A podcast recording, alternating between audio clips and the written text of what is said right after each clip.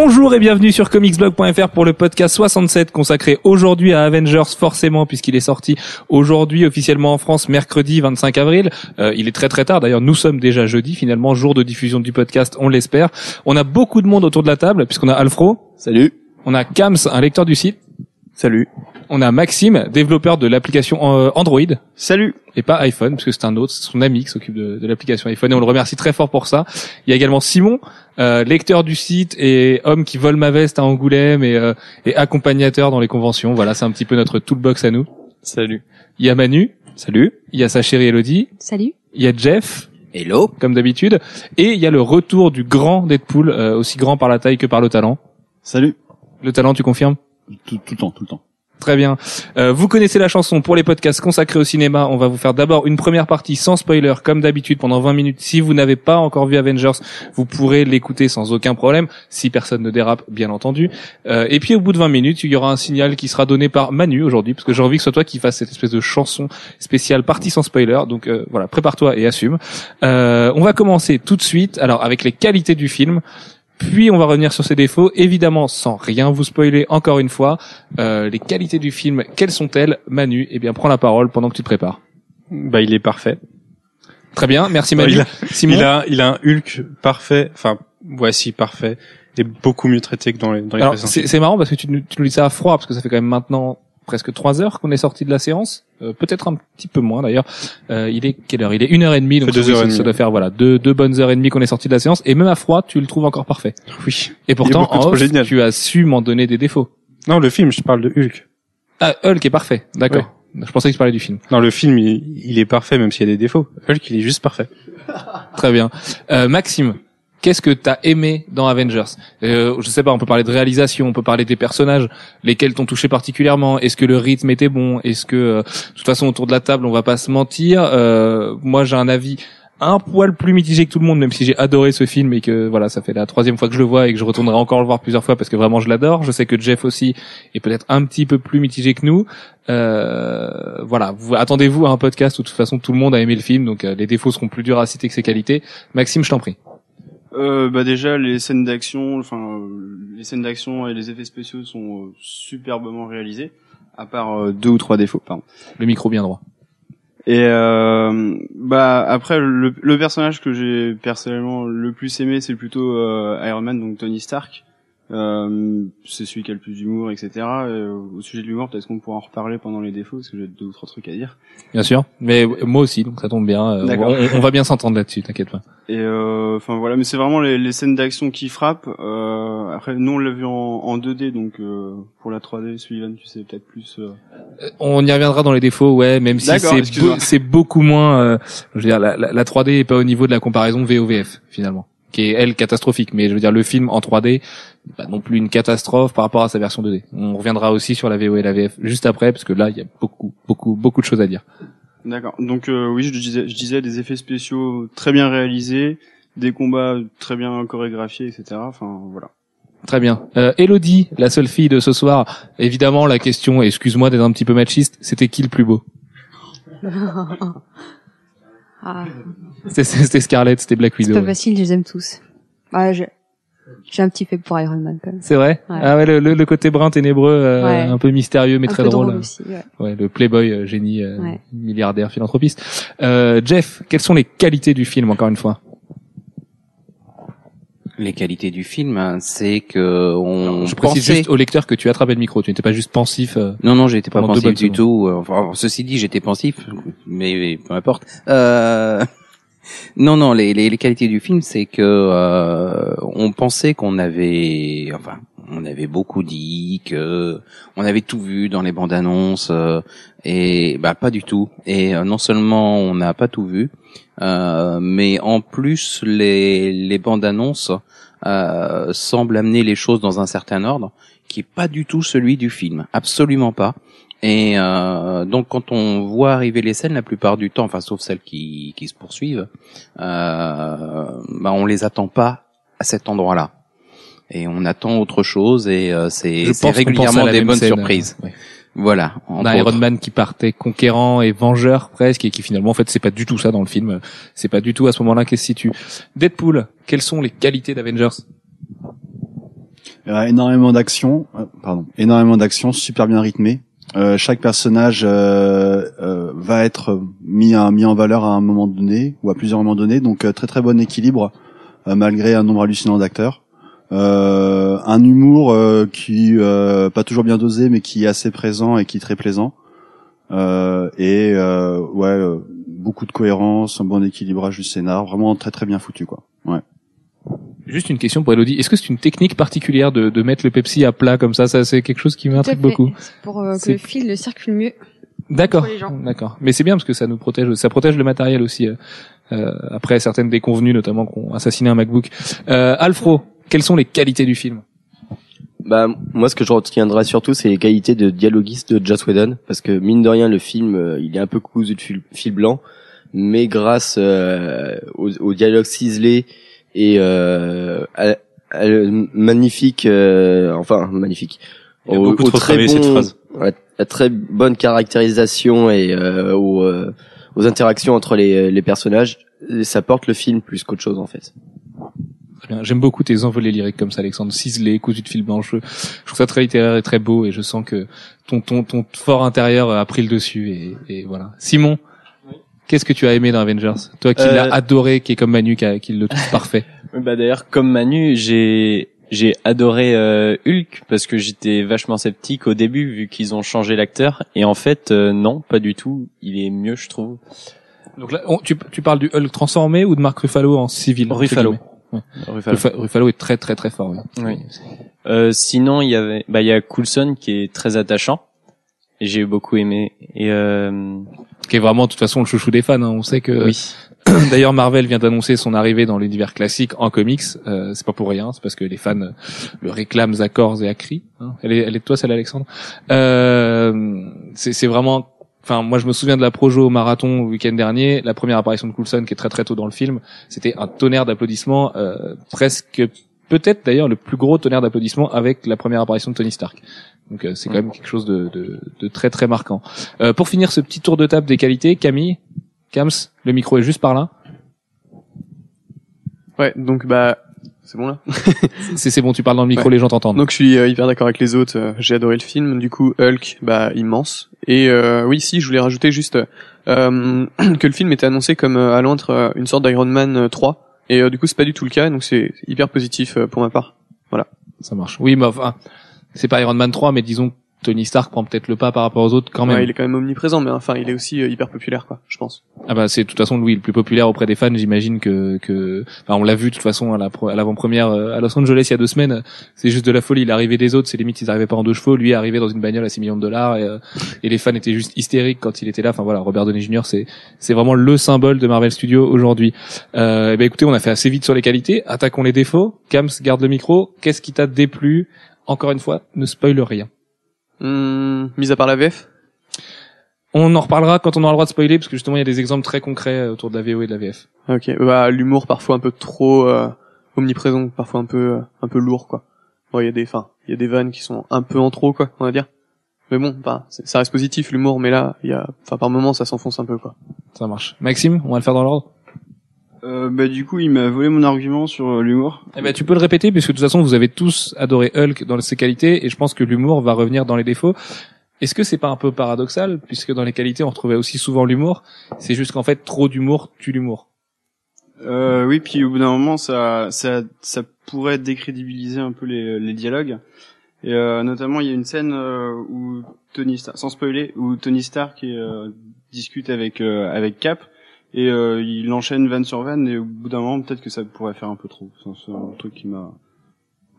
Ça marche. Simon, défaut? Euh, ouais, les défauts, euh, quelques fonds verts qui sont euh, Quelques incrustes un peu, un Voilà. peu malhabiles. Euh, après, moi, je, je regarde souvent les faux raccords et euh, il y en a quelques-uns, genre euh, pour euh, Tony Stark ou son réacteur arc, des fois il s'allume pas.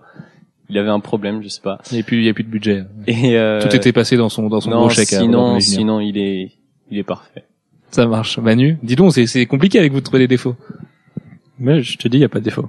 Mais enfin, bon, si euh, l'humour parfois trop présent, j'ai vu- j'ai deux deux fonds verts particulièrement stressants.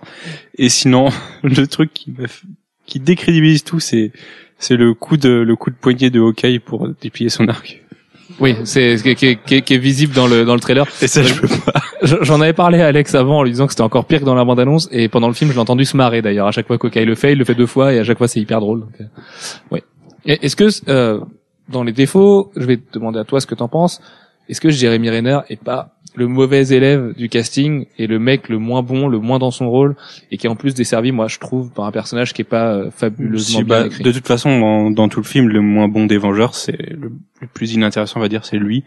Il a- Malgré il euh, a une pas forcément- scénaristique. euh, il a pas forcément un bon rôle et et oui, bah Jérémy Renner avec sa tête d'alcoolique quoi. Bah, là, là, je suis d'accord avec toi. Moi, je trouve qu'il a vraiment une tête d'alcoolique, ce mec. Je veux pas le juger sur son faciès, mais c'est vrai qu'il a un visage qui me gêne, et notamment le fait qu'il ait tout le temps ses muscles huilés. Je trouve ça dégueulasse. Et euh, ça, fait un peu acteur porno, euh, enfin ou soft porn des années 70 en Allemagne. Et euh, il y a une scène où il est avec Black Widow, et c'est vraiment super marquant. Elle, elle a un teint super normal, et lui, il est tout huilé. Il a sa, belle veine qui fait tout son bras et tout. Enfin, c'est c'est un truc qui me ouais qui m'a gêné. Alors par contre, on fait parvenir le micro jusqu'à Alfro, puisqu'Alfro, tu viens de souffler quelque chose. Pour toi, c'est Scarlett Johansson la moins bonne du casting. Alors là, je suis pas du tout, mais alors pas du tout, mais alors pas du tout d'accord avec toi. Bah, si moi ça m'a choqué, c'est qu'elle elle a un jeu hyper outré, mais à longueur de temps en fait. Elle, à aucun moment elle est juste. C'est euh, enfin, si elle, elle sait quelle euh, quelle émotion faire sortir, mais du coup elle la fait sortir à fond. C'est euh, Alors là, je, je sais pas quoi te dire, je m'attendais pas à ça. Euh, moi, c'est absolument l'inverse en fait. Je la trouve juste quasiment tout le temps, à part un moment où elle doit courir et elle a pas été doublée, la pauvre. Et on voit que Scarlett Johansson n'est pas la plus grande amatrice du, la plus grande amatrice de footing au monde. Mais euh, non, tu peux pas dire ça. Mm. C'est pas possible. Enfin, je veux dire, quand, quand, quand, quand elle doit, quand elle doit transmettre la peur, ça se voit dans ses yeux. Quand elle transmet l'inquiétude, ouais, ça se voit dans ses yeux, dans ses sourcils, dans sa bouche, euh, dans toutes ses mimiques. Pendant trois secondes euh, minimum, euh, pour un moment de fugace de peur et tout. Non, à un moment, elle est, elle est censée être traumatisée. Et là, tu, tu fais, euh, bah oui, t'es traumatisé, mais on a l'impression que t'es une gamine euh, prise euh, sous un éboulement. euh. Enfin, au bout d'un moment, euh, ça Enfin, suffit. enfin, oui, heureusement qu'on peut pas spoiler parce que c'est peut-être pire que- qu'un ébou- que- qu'un éboulement ce qui lui arrive finalement. Jeff, Bah, euh, Défends en fait, avec moi, dans, dans cette partie-là, elle joue celle qui joue aussi. Euh, donc euh, En plus. Et le, le but, le but, c'est de tromper Loki. Donc, euh, Et je, ouais, je, Euh, je pense je que vous parlez pas pas de la même scène. Et, et- et attention au scène, spoiler, alors. Jeff, parce que les gens ne sont pas forcément au courant qu'il y a un face à face Black Widow Loki à un moment donné. Euh, non, non, non, bah, on va- non. Je, je vous assure, euh, ça, ça arrive. Voilà, il y a des gens qui ne le savent vraiment pas. Euh, Manu, toi, qui es peut-être le plus grand défenseur de Scarlett Johansson, toi, qui es le plus grand fanatique de Scarlett Johansson au monde, est-ce que tu as trouvé comme Alfro qu'elle n'était pas juste? Je l'ai pas trouvé parfaite. C'est vrai que il y a des fois euh, ça va pas quoi. Et euh, c'est pas la Black Widow qu'on a en tête en fait. En tant que fan de comics. C'est clairement pas la Black Widow des comics. Là, je suis complètement d'accord. C'est un autre personnage. Euh, ils ont essayé d'introduire deux trois éléments, notamment avec son passé, pour faire euh, voilà comme si elle avait le passé de Black Widow dans les comics. Ça marche, euh, ça marchote. Mais euh, mais moi, dans sa performance d'actrice, vraiment, à la fin, je la trouve un petit peu euh, bon dans la scène de New York, ça c'est pas un spoil. Euh, je trouve qu'elle en fait trop. la pauvre, elle se retrouve sur un battlefield au milieu de, de, de, de- tous les autres Vengeurs. Elle est là, elle est mignonne avec ses deux petits pistolets, mais ça marche pas, tu stoppes pas une invasion alien avec 2,9 mm et euh, voilà, je trouve qu'elle en fait un peu trop, elle est, elle est un peu sûre d'elle par rapport à la situation qui se déroule autour d'elle. Maintenant, jusqu'à cette scène-là, euh, que ce soit la peur, la confiance, la manipulation, euh, le, le fait d'être tétanisé à un moment donné, tout ça, moi je la trouve super super juste et elle arrive à faire passer des choses dans ses yeux notamment. Euh, même dès le début du film, ça c'est vraiment embêtant de pas pouvoir spoiler, mais quand elle a un face à face avec un personnage qu'elle craint, bah, tu sens qu'elle le craint tout de suite et qu'elle a l'air quand même vachement sur la retenue et qu'elle est pas si forte que ça la nana. Je, je, je, tiens, je t'en donne la parole Alex. pour- Bah, euh, ce face à face, moi j'ai trouvé justement qu'il y avait une grosse lacune parce qu'elle doit en même temps jouer la crainte et la séduction pour le, le faire venir euh, à elle et euh, bah elle alterne les deux mais sans mélanger les deux. C'est du coup c'est euh, un coup ci un coup ça et, et du coup ça ça marche pas parce que c'est pas du tout fin comme euh, comme jeu quoi. Je suis je suis d'accord euh, Je suis, avec je suis Alex assez sur, d'accord avec sur la- la scène du bah cette scène là avec le fameux test. Euh, là ça m'a pas plu. C'est vrai que elle, elle mène pas le dialogue, donc elle devrait le mener, mais finalement elle se retrouve à être menée. C'est peut-être aussi quelque chose qui est voulu par Whedon dans sa direction d'acteur, parce qu'elle se retrouve pas non plus face à n'importe qui, et euh, c'est pas impossible que ça vienne de là. Je- Peut-être. hypothèse. Euh, si Chris Hemsworth aussi quand même, hein, gros gros malus à Point Break Eh ben- parce que en dehors en dehors de sa de sa perruque qui est affreuse par rapport à celle qu'il portait dans Thor, euh, qui fait vraiment très très fausse, il est quand même bien moins bon que dans Thor, on est d'accord. Bah, moi, du coup, je sais pas si c'est la VF, mais je après ce que tu m'avais dit euh, en l'ayant déjà vu, je l'ai pas trouvé si horrible que ça. Tu le trouves pas monolithique et, euh, et sans expression et mais ce, ceci dit, ce que je disais à Alfred tout à l'heure en off, euh, la VF le rattrape. Il est meilleur en c'est le seul qui est bonifié par son doublage en fait parce que l'acteur en VO a une voix c'est hyper monocorde, enfin c'est vraiment très très faiblard et la VF le mec le joue peut-être un peu mieux. Peut-être que ça On, on en reparlera en partie spoiler parce qu'il y a, une- y a une scène en particulier, une des premières où on le voit. Je, je trouve qu'il est pas monolithique. Je trouve que ça, ça va. Et ben c'est dans cette scène-là que moi je me suis fait la réflexion que la VF le sauvait vraiment. Parce qu'en VO, les gens rigolaient dans la salle euh, samedi dernier au Grand Rex tellement le mec était pas bon. Et On en reparlera la semaine prochaine. J'ai entendu quelqu'un me dire derrière euh, que c'était pas possible d'engager un mec qui était pas qui était juste mannequin pour lingerie. Enfin voilà, il m'a bien fait rire. Jeff, tu voulais parler de Chris Hemsworth? Oui, parce que bon, moi j'ai vu que la VF et euh, du coup ça m'a pas choqué du tout.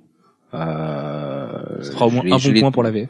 Non mais c'est bon, je, je veux tout à fait bien croire que euh, en VO c'est pas c'est pas terrible. C'est moins bien. Euh, Après, ça peut être aussi une question de voix, une question, enfin bon, je sais pas. Euh, mais dans l'attitude, en tout cas, je le trouve pas mauvais du tout.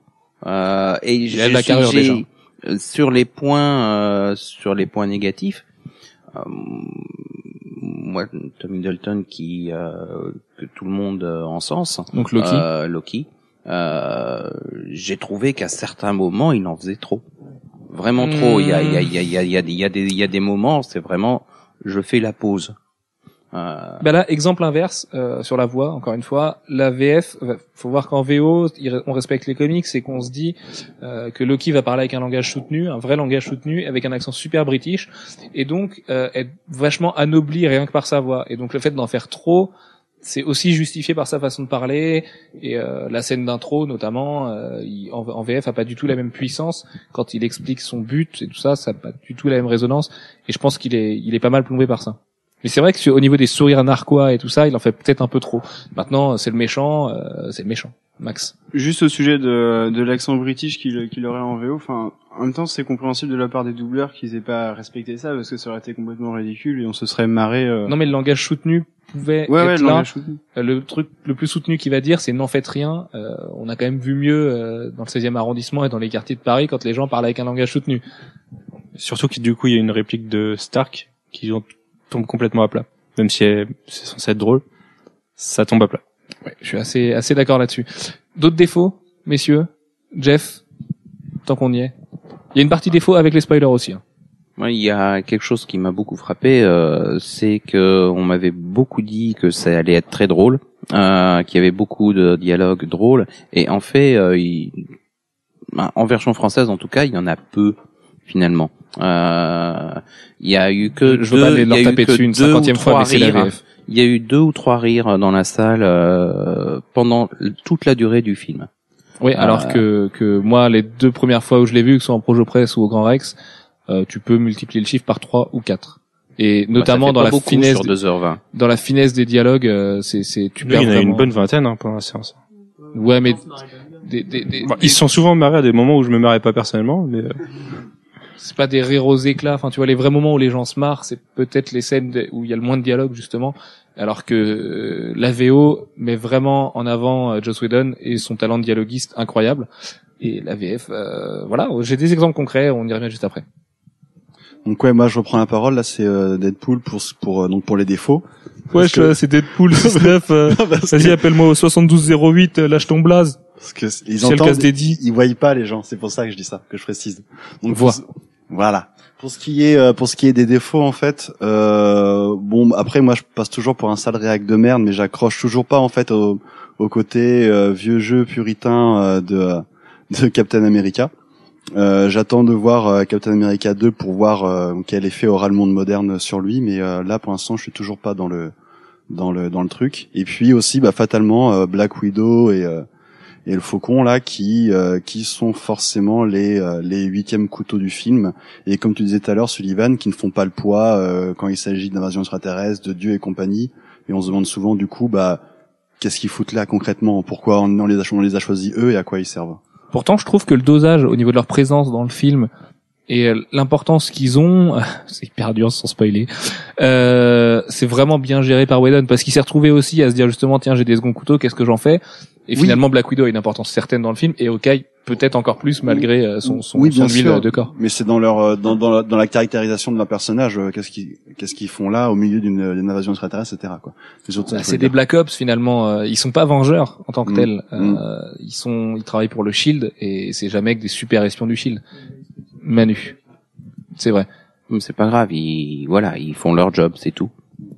Manu. Moi, je suis pas d'accord avec Dim sur le fait que, enfin, avec Deadpool, excusez-moi, sur le fait que Des formations que. Captain America est mal euh, caractérisé. Moi, je le trouve très bien caractérisé, bien joué, et je sais pas, même si, Pour moi, c'est le meilleur personnage du film. Alors. même s'il y a, il y a des, il y a des, des traits de caractère et des éléments qu'on qu'on peut pas traiter parce que c'est pas Captain America 2, c'est, je, je le trouve pas mal. Et du coup, fait qu'il soit complètement paumé, sa, sa scène d'humour, puisqu'on va dire qu'il a une scène d'humour, elle est terrible. Et est-ce qu'à l'instar de Whedon qui vient de briser sa malédiction du, réalisateur maudit qui fait jamais d'argent avec ses projets, euh, Chris Evans va enfin, en 2012, être reconnu comme un bon acteur et arrêter de porter sur ses épaules le poids de la torche dans les Quatre Fantastiques? Je sais pas, je, C'est parce que parce que parce que ce mec est un excellent acteur. Il joue super bien son rôle de Captain America. Il est dedans. Steve Rogers c'est lui et moi je vois que ça peut être que lui.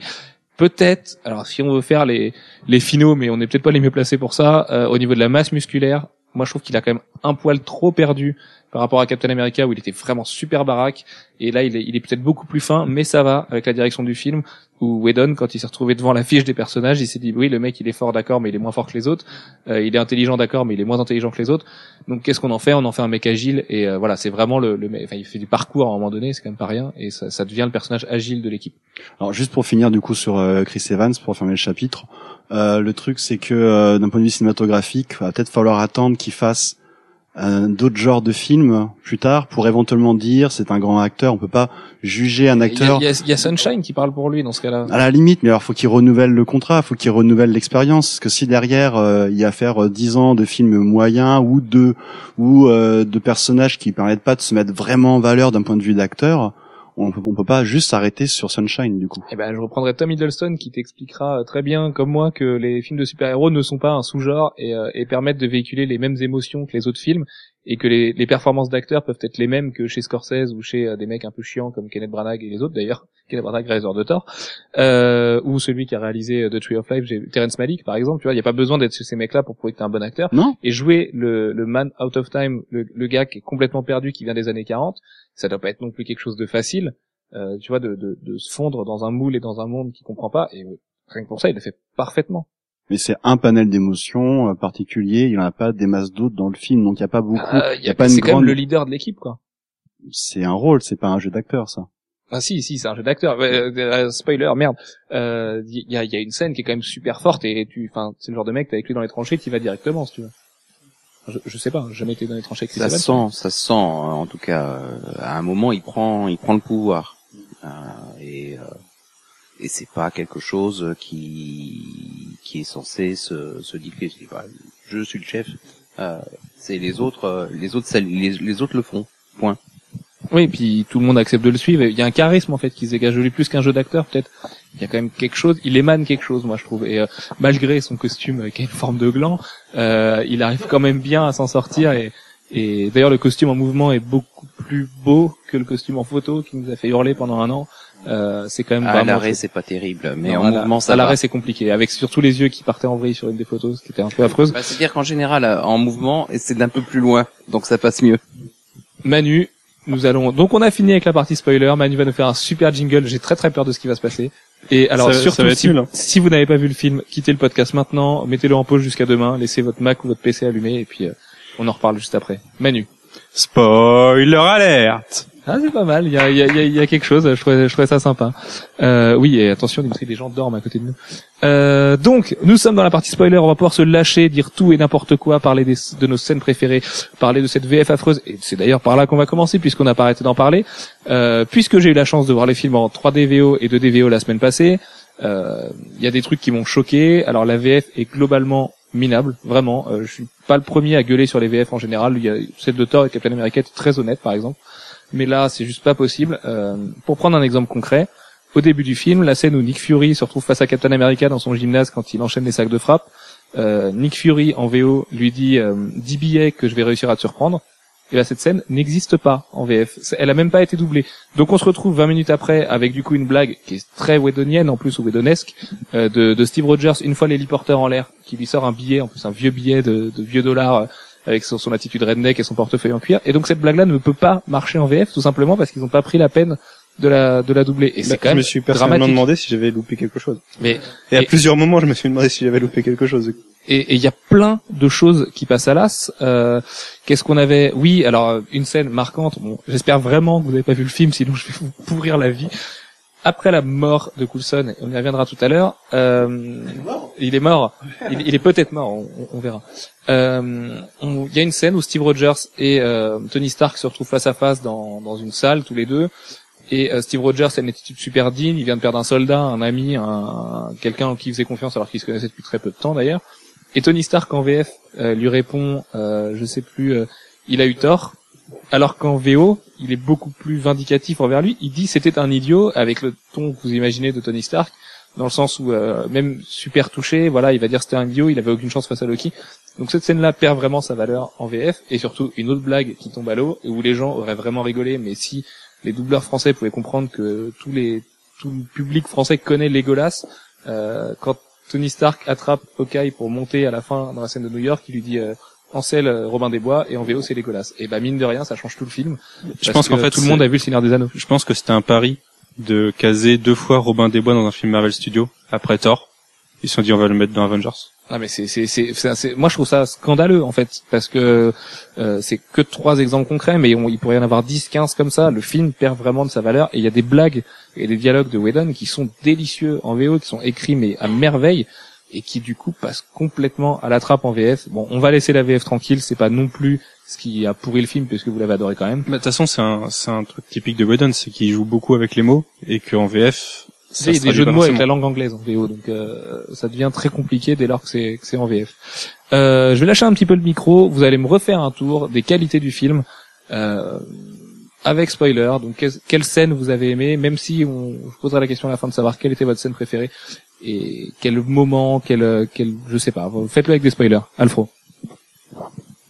Alors moi sur euh, les moments qui m'ont vraiment plu, c'est euh, les moments où en fait euh, les Vengeurs se retrouvent enfin tous ensemble au sein de l'héliporteur parce que euh, voilà il, y a vraiment euh, là l'équipe se forme à ce moment-là en fait. C'est euh, ils apprennent à se découvrir et tout et là où euh, pendant des pendant toute une année on, on se posait euh, la question de comment ils allaient gérer autant de personnages euh, ça allait être hyper casse-gueule ils ont tous des personnalités fortes et tout.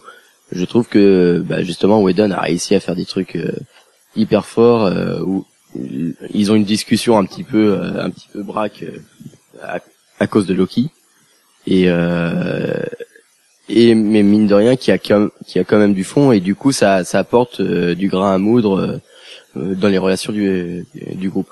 Ce qui est d'ailleurs marrant, c'est qu'il y a un peu plus d'un an, au podcast numéro 1, on, on parlait des films dans les comics, on parlait d'Avengers, et on s'était déjà fait le scénario, on était sûr de savoir comment ça allait se passer exactement, et non. On se prend une grosse claque. Moi je reste quand même convain- enfin pour moi le scénario est quand même hyper linéaire, hyper prévisible, il n'y a pas énormément de surprises, il n'y a pas de clutch. Bah, quand t'as vu le Juste trailer, pour revenir Manu, ce que tu disais, un petit clin d'œil à Darkfen. Je n'aime toujours pas Battle Scars. C'est pas parce que dans l'article je dis que Battle Scars est, a des mérites qui sont vantés. C'est ils sont ils sont vantés par les autres gens autour de moi. C'est pas moi qui trouve ça bien. Je trouve ça nul à chier Battle Scars. Oui, oui, oui, au niveau du fait que c'est c'est complètement prévisible, regarde, la, la première scène du film. Tu t'attendais à ce que ça soit ça? Non mais franchement c'est pour moi c'est l'une des pires scènes du film donc. euh, Tu parles de laquelle première scène? La première scène où on voit Loki. euh, Euh, ouais, Loki et mais même euh, quand ça, ça suit euh, dans la base du Shield, le projet Pegasus, euh, pour moi c'est c'est l'une des pires scènes euh, qui ait jamais été faite et qui n'est plus à ça, faire. nous, ça nous met pourtant directement en situation. On a une, on a une toute première scène qui nous montre Loki qui a une armée euh, de façon euh, totalement établie, Oui, mais qui ça, va attaquer gratuit. la Terre. Pour quelqu'un- hyper gratuit comme. euh, Pour quelqu'un au-dessus, en plus, on, on nous annonce, on, nous- on nous le montre presque, quelqu'un qui quelqu'un qui, pour, pour les spectateurs de Marvel Studios qui ne sont pas des, des fans de comics, c'est c'est absolument fou de commencer comme ça. Et ensuite, on nous balance une scène directe au Shield, où ils évacuent, c'est- c'est c'est l'alerte absolue. C'est le cube cosmique va exploser. Alors déjà, les gens, ils se disent, mais putain, c'est quoi le cube cosmique? Imagine, t'as pas vu Captain America, tu sais pas ce que c'est. Et voilà, c'est, ça perd pas de temps, ça, ça va direct dedans. C'est ce qu'on appelle temps- en narration un élément déclencheur. C'est juste le principe même d'un d'un film. Il faut que ça parte. Bah là, ça part euh, de la façon la plus con du monde. Il y a un truc qui explose parce qu'il y a un méchant qui arrive. Là où je suis d'accord avec lui, c'est en termes de réalisation, c'est peut-être la scène la plus faible du film. C'est la plus télévisuelle. On a le droit au X-plan de Nick Fury en contre-champ, en contre-plongée, Je pardon. suis pas sûr que ce soit la plus télévisuelle. On a, on a pas mal de combats de Thor et Captain America qui sont très, enfin, hyper cadrés. C'est c'est de la chorégraphie après, mais dans, dans, dans les interactions entre les personnages, euh, déjà Nick Fury n'est jamais filmé droit, c'est insupportable dans ce film. C'est pas parce qu'il est vieux qu'il se tient plus droit. Samuel Jackson, enfin je sais pas, il y a un problème avec lui, et euh, c'est à cause de son œil. Ouais. Euh, non mais c'est vrai que la scène en termes de réal est vachement épurée, et moi je trouve ça mortel. Du coup, je trouve la scène d'intro hyper réussie. Mais elle, est- peut-être trop épurée finalement et euh, jusqu'à la fuite de Loki, c'est vrai qu'on a un peu de mal à y croire. Ça fait un peu gros. Euh, tu me diras, c'est comme les bagnoles, le Shield, qui est censé être une organisation super secrète, mais qui a des bagnoles siglées Shield sur la portière. Après, c'est tout à fait normal finalement. Euh, cette, cette scène-là, c'est vrai qu'elle cristallise peut-être justement le, le la retenue qu'a Whedon sur le début du film et qui est pas du tout la même sur la deuxième moitié, qui, qui où c'est un, un déballage total d'effets spéciaux, de scènes d'action et tout ça. Mais euh, moi, je trouve que c'est ce qui fait la force de cette scène. Et pourtant, il y a Hawkeye dedans. Qui est d'ailleurs le premier Vengeur qu'on voit. Du Et c'est le premier Vengeur qu'on voit. Et les, arrivées des Vengeurs sont super tardives dans le film. Euh, Hulk se transforme très tard. Euh, Thor arrive plutôt tard dans le film, parce que c'est après Stuttgart, du coup. Euh, Ouais, mais c'est directement après. C'est directement après. Mais c'est vrai qu'on les attend, ces arrivées. En fait, Euh, une fois qu'on en a deux de réunis, le troisième arrive cinq minutes après. Même C'est pas. ça. Et, et mais quand on voit le film la première fois, on les attend tous. On se dit quand est-ce qu'ils arrivent? Moi, c'est ça que j'ai bien aimé, justement, parce que je m'attendais à ce qu'il y ait le gros méchant qui arrive, et puis ils forment l'équipe, et tout le monde d'un coup. Et là, justement, je trouvais qu'ils ont réuni quelques personnes, et après les autres, ils sont venus assez naturellement. et, euh, Je pas mal. Mais je pense qu'on peut dire merci à Whedon pour ça, qui a, qui a- qui a insisté auprès de Kevin Feige pour pas avoir euh, cette espèce de, de, de gros combat de catch avec les Vengeurs qui arriveraient tout de suite, qui foutraient sur la gueule à Loki pendant deux heures et pour finir sur Transformers 3. Euh, Whedon, je pense, a su, euh, a su euh, tempérer un peu les, les ardeurs des, des messieurs Boom Boom euh, chez Marvel Studios et en faire un film réfléchi. Et c'est ça aussi. Toi, Alfred, t'as pas aimé la première moitié du film et je pense que tu cristallises beaucoup d'avis parce que beaucoup de gens m'ont dit ça à la sortie de la première projo. Euh, moi, j'avais entendu que la première demi-heure était chiante. Et du coup, je me suis dit, bah non. Ben, c'est ce qu'on m'avait dit aussi, et finalement, en fait, en arrivant dans le film, je me suis dit pas du tout, et je crois que je préfère la première moitié du film que la seconde. Non, par contre, ça, c'est pas possible. jusque, ben, parce que parce que la seconde, elle fout des frissons, et elle est magique, et elle est voilà. Mais j'aime vraiment le traitement Whedon et les, tous les dialogues et tout ce qui se passe dans l'héliporteur. Euh, la scène de l'héliporteur, toi, Alfred, tu me disais que t'avais un peu gonflé, que tu l'avais trouvé un peu longue. Moi, je trouve que c'est la meilleure scène du film, et euh... ah, c'est celle que t'as préférée? Eh ben, écoute, c'est quelqu'un d'autre euh, tout à l'heure en sortant de la salle qui m'a dit ça alors. Et euh, c'est Max. Max, t'avais pas trop trop trop aimé la scène de l'héliporteur, toi? Euh, oui, j'avais trouvé ça un peu long. Enfin, en fait, on sentait qu'il qu'il voulait absolument euh, établir une relation entre les personnages, mais du coup, ça faisait un peu forcé. Ça faisait vraiment la scène qui existait quasiment que pour ça. Enfin, c'est l'impression que j'en ai eu. En tout cas. Eh ben, moi, je suis complètement aux antipodes de toi. Je trouve que justement, c'est amené super justement et la, cette espèce de manipulation qu'a Loki sur les personnages, qui est d'ailleurs fait avec un effet de réal mortel. À un moment, avec Manu, on s'est fait la réflexion en sortant. On se dit, mais l'image était vachement brumeuse euh, au moment où ils se mettent tous à parler, où il y a. où la Moi, j'ai sérieusement eu l'impression qu'il y avait une, une sorte de manipulation ou de, enfin, de quelque chose de physique. Ouais, c'est ça, une espèce de gaz qui, qui un filtre en fait sur la caméra, qui, qui fait une image très fluide et très euh, très euh. Et, et le cadrage sur cette scène est très c'est bizarre. fou, quoi. Le, cadre, C'est- le cadrage est très bizarre. Il, y a un- Il un arrête moment pas de changer, est cadré au niveau du, du menton. Ouais, c'est ça. C'est que le cadrage change tout le temps et euh, ça peut paraître C'est assez stressant, en C'est fait. très voulu. Ouais, c'est hyper stressant, c'est hyper anxiogène cette scène. Et on se demande d'ailleurs comment Loki les maîtrise et que tu vois avec quelle malice il en vient.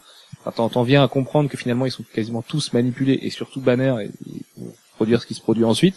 Euh, moi cette scène je l'ai trouvée super super forte. Alors c'est vrai qu'elle fait peut-être un peu forcée parce qu'il faut y aller à un moment donné, mais elle arrive assez tard dans le film aussi. Et euh, je pense qu'il y a beaucoup de gens qui ont vu l'affiche, qui ont vu les trailers, qui étaient aussi impatients que les Vengeurs se forment enfin et se foutent sur la gueule avec Loki et ses, et ses chiteries avec lui guillemets. Euh, Bah, moi, j'entends déjà mon neveu qui, en voyant Iron Man 1, m'a dit pendant une heure et demie, il arrive quand Iron Man. je, je l'imagine bien voir le film et faire, ils arrivent quand? Ouais, bah voilà, c'est c'est la scène de baston, elle est là quand et euh, tiens d'ailleurs, vous avez préféré la scène de baston de l'héliporteur ou celle de New York après? Celle de New York. Forcément celle de New York. Tout le monde. Ouais, j'imagine. Et ben je crois que j'ai préféré celle de l'héliporteur. Ouais. Il y a un truc, il y a un truc que je trouve mortel parce que déjà il y a un combattant versus Hulk et j'en j'en rêvais. Donc euh, je trouve ça excellent. Mais euh, non, non, je peux pas dire ça parce que la scène de New York elle me elle me fout des frissons à chaque fois, donc c'est impossible. Quand les quand les agents ennemis arrivent et que, et que Fury et et, Et Marielle. et ils défendent avec leurs 9 mm de, de 20 mètres contre des contre des mecs qui ont des fusils d'assaut, j'ai envie de dire Ouais, ils sont ils sont surentraînés. Euh, bah, faut oublier ce genre de, de considération, je pense, avec ce genre de film. Et, cool. Et quand t'as le euh, l'avion qui doit envoyer une ogive euh, sur New York et euh, que la- le premier réflexe de Nick Fury après après avoir tiré au lance-roquette c'est de sortir son 9 mm justement en se disant je vais l'avoir alors qu'il est déjà à 200 mètres en train de voler à je sais pas Mais non, justement, il le sort, mais il tire même pas. Il essaye même pas. il se dit c'est peut-être possible quand même mais finalement, non, c'est- donc, c'est- euh, C'est un réflexe. Enfin, t'imagines le mec, il est tellement surentraîné. Je veux dire, il a, il a c'est c'est le. contre un avion. Mais bon, ça m'a fait rire, mais c'est pas non plus. Moi, ce qui m'a choqué, c'est surtout de tirer au lance-roquette sur un truc qui a une ogive nucléaire à l'intérieur. hein. Par contre, non, parce que les ogives nucléaires, c'est fait pour exploser quand c'est censé exploser.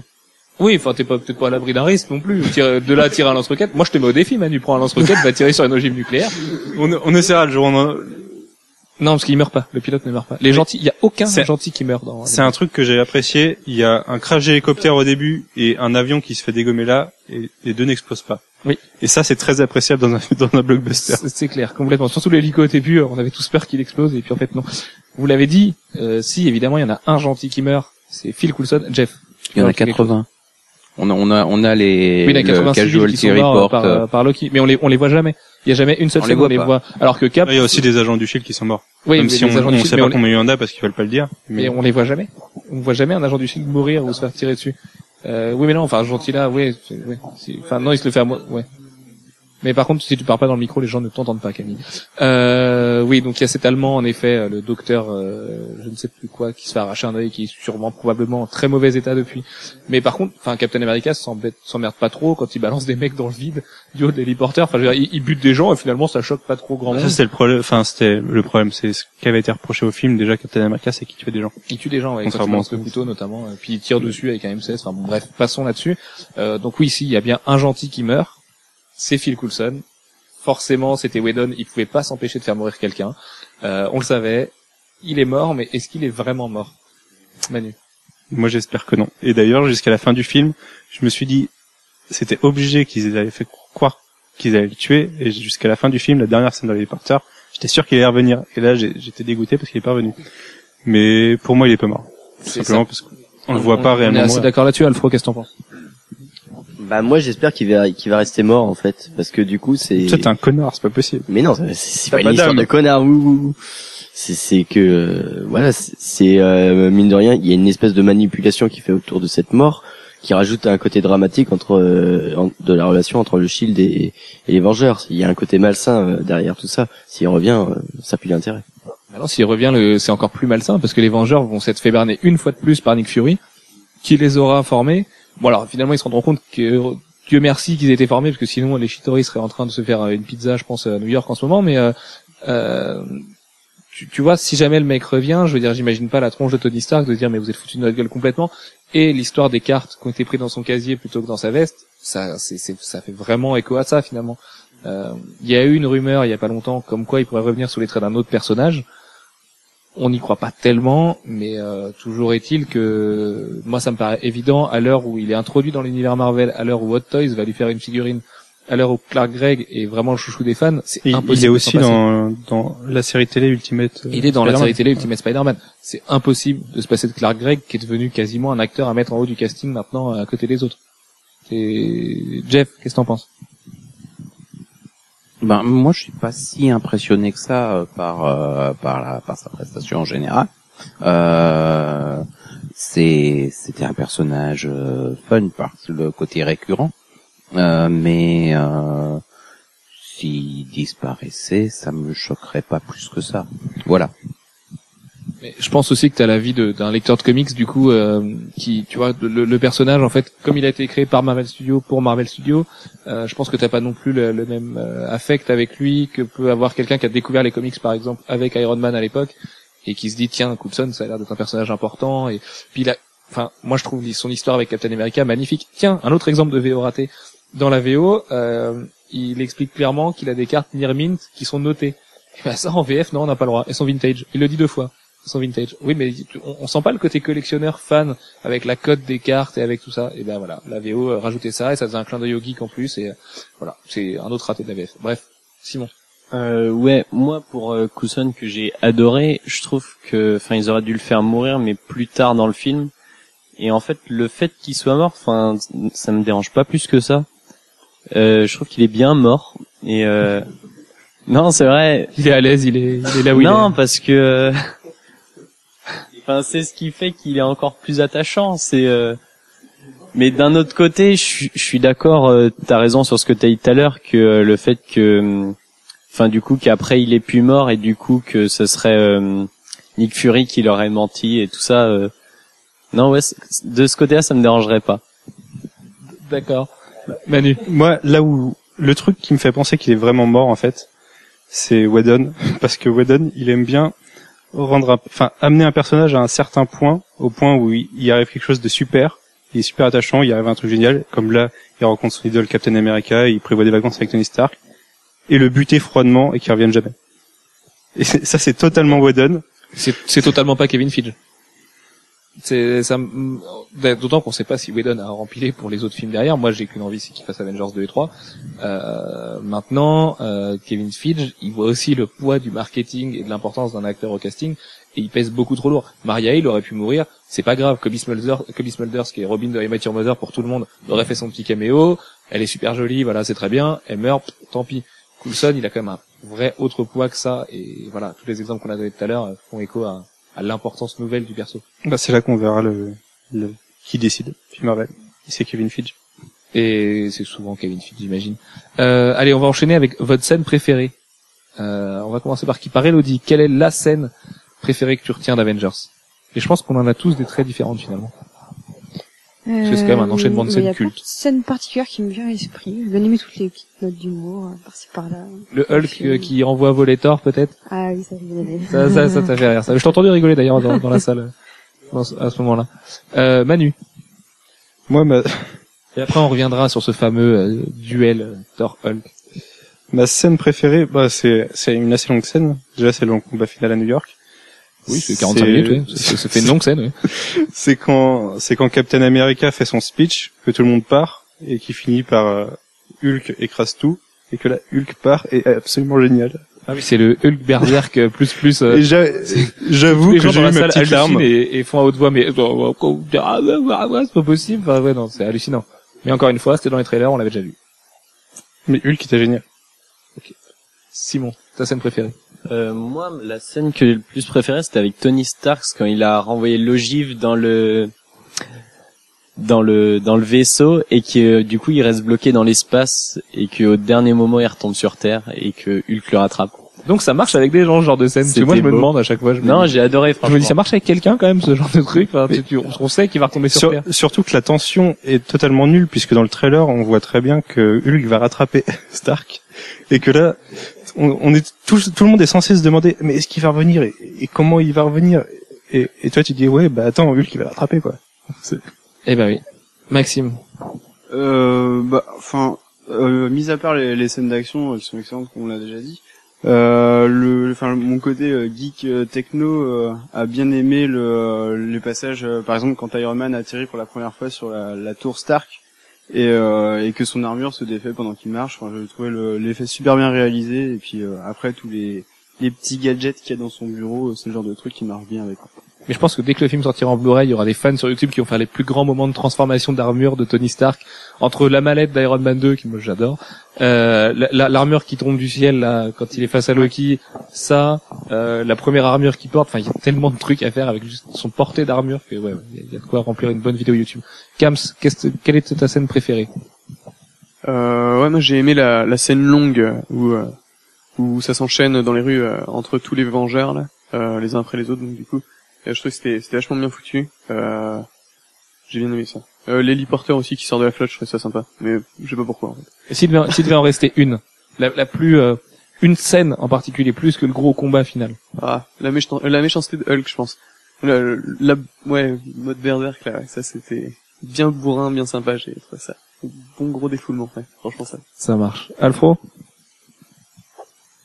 Hum, bah moi j'ai déjà dit c'est euh, c'est la, la discussion euh, qu'ils ont euh, dans les parce que on avait déjà eu une scène de confrontation mais qui m'avait paru absolument affreuse, débile. euh, c'est celle qu'il y a dans la forêt où ils se mettent sur la tronche mais genre passage obligé. C'est euh, bon bah euh, combat de héros, euh, forcément ils se rencontrent pour la première fois, ils sont obligés de se taper dessus avant de, de faire copain copain. Non mais attends, c'est comme les Pokémon, c'est mortel, c'est comme euh, le fait qu'un Pokémon eau, ça va te défoncer un Pokémon feu. Enfin, tu vois, le marteau de Thor sur des vibranium, ça te fait, ça te fait euh, coucher une forêt, si tu veux. Ça, c'est mortel. C'est comme l'attaque à la Ultimate Alliance qui font dans Ouais, les ça rues de New c'est par York. contre c'est hyper Quand, cool. quand Iron Man, moi, c'est exactement le même effet que dans le jeu. C'est alors le jeu est pourri en plus, mais euh, l'effet est hyper cool. Mais est-ce qu'ils se rencontrent vraiment tous pour la première fois? Je suis pas sûr. On- Ça sous-entend moitié qu'ils se sont au moins déjà vus. Mmh. On sait que Thor est un allié, qu'il a dû revenir plusieurs fois. Bah non, et ils ont, Captain ils ont- America et ils ont les Stark dossiers ont l'air du Shield. d'avoir. euh, C'est sur les dossiers du Shield qu'on précise que c'est un. D'ailleurs, truc très fin, les dossiers du Shield sont présentés de manière super différente à tous les personnages. Captain America qui est absolument euh, anti-technologie au possible, a un vieux fichier avec des trucs imprimés de manière classique. Tony Stark a un truc super, euh, voilà, super Apple addict. Enfin, tu vois le truc, il prend le machin, son, son- son hologramme dans la main et tout. Enfin, truc. euh, désolé Maxime, je sais que tu aimes la technologie et que tu n'es pas très Apple, mais donc tu vas me, tu vas me conchier pour ce que je viens de dire. Pour, pour moi, au moins Stark et Captain America se sont déjà rencontrés. Ah bah moi je pense que non. J'aurais dit à la limite j'aurais dit Iron Man et Thor moi. Parce que euh, de la façon dont, dont Tony Stark parle, parle de Thor, on a l'impression qu'il c'est- qu'il est- qu'il a déjà vu et que c'est déjà bien foutu de sa gueule. J'essaye de, Deadpool. Merci. J'essaye de prendre mon micro de manière aussi classe qu'Alfro, mais c'est compliqué, parce qu'il faut mettre les doigts dans des postures incroyables autour du manche. C'est un peu comme est. c'est un peu ça, c'est les références de- d'Alfro. Donc, euh, Pas tellement. Non mais je pense, sur- ouais, je pense surtout que pour la relation entre Cap et puis euh, Tony Stark, je pense surtout que c'est que euh, Roger il voit en, en Stark bah, euh, jamais que le fils de d'un grand ami, un grand allié durant la Seconde Guerre mondiale et qu'il a ce rapport déjà inné euh, par rapport euh, par rapport au, au personnage quoi. Et puis son père botiné beaucoup moins. Je veux dire Howard Stark Ouais. était plus sympa que. et que son Roger fils, euh, Stark il lui court sur le et donc, et donc, et donc ouais, on voit, on voit Ah bien que, on voit, on voit bien que le jeu, que Stark fils court sur le haricot de Captain au début, parce qu'il reconnaît pas du tout euh, l'homme qu'il a connu, euh, qui est censé être son père, quoi. Bah puis c'est surtout que Stark qui vient d'une époque où euh, se faire taquiner par un, un génie playboy euh, millionnaire philanthropiste, c'est pas non plus quelque chose de super courant. Donc il a un peu de mal à encaisser toutes les petites piques Les codes ont changé. Tony ouais. Stark et, euh, et je pense que Tony Stark qui a un respect euh, particulier pour son père vit aussi assez mal de fréquenter quelqu'un qui a fréquenté son père. Alors c'est pas des choses qui sont dites explicitement dans le film mais on peut tout Ça à fait le déduire. Et, et ça se ressent en fait de se dire Mm. tiens lui a connu mon père a connu Howard Stark et c'était son bon pote. Euh, il y voit peut-être un duel aussi là-dedans. Et toutes ces choses qui sont montrées par Whedon euh, sans être euh, notre moque pas de ma surinterprétation Manu je te vois rigoler. Tout- tiens attends pr- pr- prends un micro Manu. Ça, c'est. J'ai en tête du coup le J'ai connu ton père de Civil War. ah oui oui forcément oui, oui c'est vrai alors Deadpool du coup donne- donne-nous ta scène préférée s'il te plaît j'ai l'impression d'être à l'école des fans oui. Alors il y a les parents qui sont au fond là. Non bref. Alors. j'ai euh, fait il y a deux semaines c'est là je crois Ah merde. Donc scène préférée, moi c'est juste une petite séquence que j'étais beaucoup euh, beaucoup complice euh, de tous les petits traits d'humour un peu débiles euh, et en fait c'est lorsque euh, Loki euh, fait face à à Hulk d'ailleurs et que Loki il, il gueule sur Hulk et il lui dit mais je suis un dieu moi je suis omniscient euh, je vous je vous défonce tous et Hulk au bout de deux secondes il le chope par la jambe et il lui fait un truc à la sa cartoon euh, il le tape à gauche à droite à gauche à droite à gauche est-ce que c'est pas trop Anna Barbera comme humour? Est-ce que parce que moi je sais que c'est cette scène-là qu'ont pointé les, les gens de la presse avec qui j'étais, qui m'ont dit mais cette scène-là elle m'a sorti du film parce que c'est trop Anna Barbera. Je veux dire c'est c'est drôle, d'accord, on s'est tous marrés dans la salle, mais au bout d'un moment tu te dis c'est Loki, c'est un dieu, c'est Hulk, d'accord, il est fort, mais tu vois, il y a peut-être un- il y a peut-être par- une relation Moi, un peu justement, un peu je trouve que ça, je trouve que ça permet, ça, ça permet de montrer comment Loki, à quel point il est un but de sa personne. Il, il est sur le point de perdre et malgré tout, il continue à faire ressortir son caractère de seigneur d'Asgard et compagnie. Et, euh, et justement, à quel point il s'y attend pas une seule seconde. Et paradoxalement, tout le monde a adoré cette petite séquence où net où Hulk envoie un coup de poing euh, à, à Thor juste après avoir euh, niqué, pardon, battu un Léviathan. Et tout le monde va l'adorer, alors que c'est juste ultra Anna Barbera aussi. Et je l'ai kiffé aussi d'ailleurs pour ça. Donc c'est paradoxal euh, de conchier euh, une scène comme ça et d'en adorer une autre. Non, les, les gens aimaient pas les deux en général. D'accord, moi très bien. Enfin, aimaient pas les deux. Les gens trouvaient les deux vraiment too much et euh, et celle-là plus la scène de fin qu'on a tous détesté quand Loki demande un verre avec tous les Vengeurs qui sont en train de le menacer. Euh, c'est les trois scènes en fait qu'on fait dire aux gens que l'humour était peut-être too much et que finalement sans ça le film aurait été peut-être tout aussi drôle ou, ou pas d'ailleurs parce que chacun a son avis. euh, qu'on n'est pas tous d'accord. Moi j'aime juste pas tant euh, la scène où Hulk euh, joue avec Loki comme si c'était un jouet ou une poupée. Et je déteste mais je déteste la scène où Loki se retourne et dit si ça vous dérange pas je prendrais bien un verre maintenant. Je la trouve ridicule. Je trouve que finir le film sur cette note là c'est juste pas bon du tout. Enfin finir l'histoire de Loki sur cette note là c'est pas bon. Heureusement qu'il y a la scène un peu patriote et un peu euh, avec les bons sentiments qui vient après bah, qui, qui te remet un petit peu dans, dans l'ambiance du film. Parce que moi j'ai trouvé ça vraiment à côté de la plaque en fait. J'aurais préféré que Lo- Loki soit assommé qu'il soit emmené menotté et voilà Jeff, ta scène préférée du film Ben, moi, c'est c'est justement les deux scènes en question. Le, euh, le, le petit coup de poing de Thor, de, Hulk de sur Thor Hulk à Thor et euh, cette scène qu'on n'attend pas du tout. hein. Mais alors vraiment pas. Euh, entre Loki et, et Hulk. Euh, Et Loki prostré par terre, qui comprend pas ce qui vient juste de lui arriver, les yeux grands ouverts. ben grand ouvert, on sait pas, ils sont grand ouverts, mais bon, il est, il est plus très conscient. Très bien. Euh, Voilà, enfin, non, non, enfin, non, vra- vraiment, vraiment, c'est c'est des scènes que j'ai beaucoup aimées. Et euh, je pense pas que ça puisse être trop. Euh, les, les choses qui marquent sont pas des choses en trop. Il y a- des choses qu'on qu'on voit et qu'on revoit euh, dans, dans des films et qui sont presque les raisons pour lesquelles on les revoit. Dans Ah bah moi, là, au bout de la troisième fois, j'ai encore rigolé. Hein, donc c'est qu'elle marche vraiment bien cette scène. Quoi.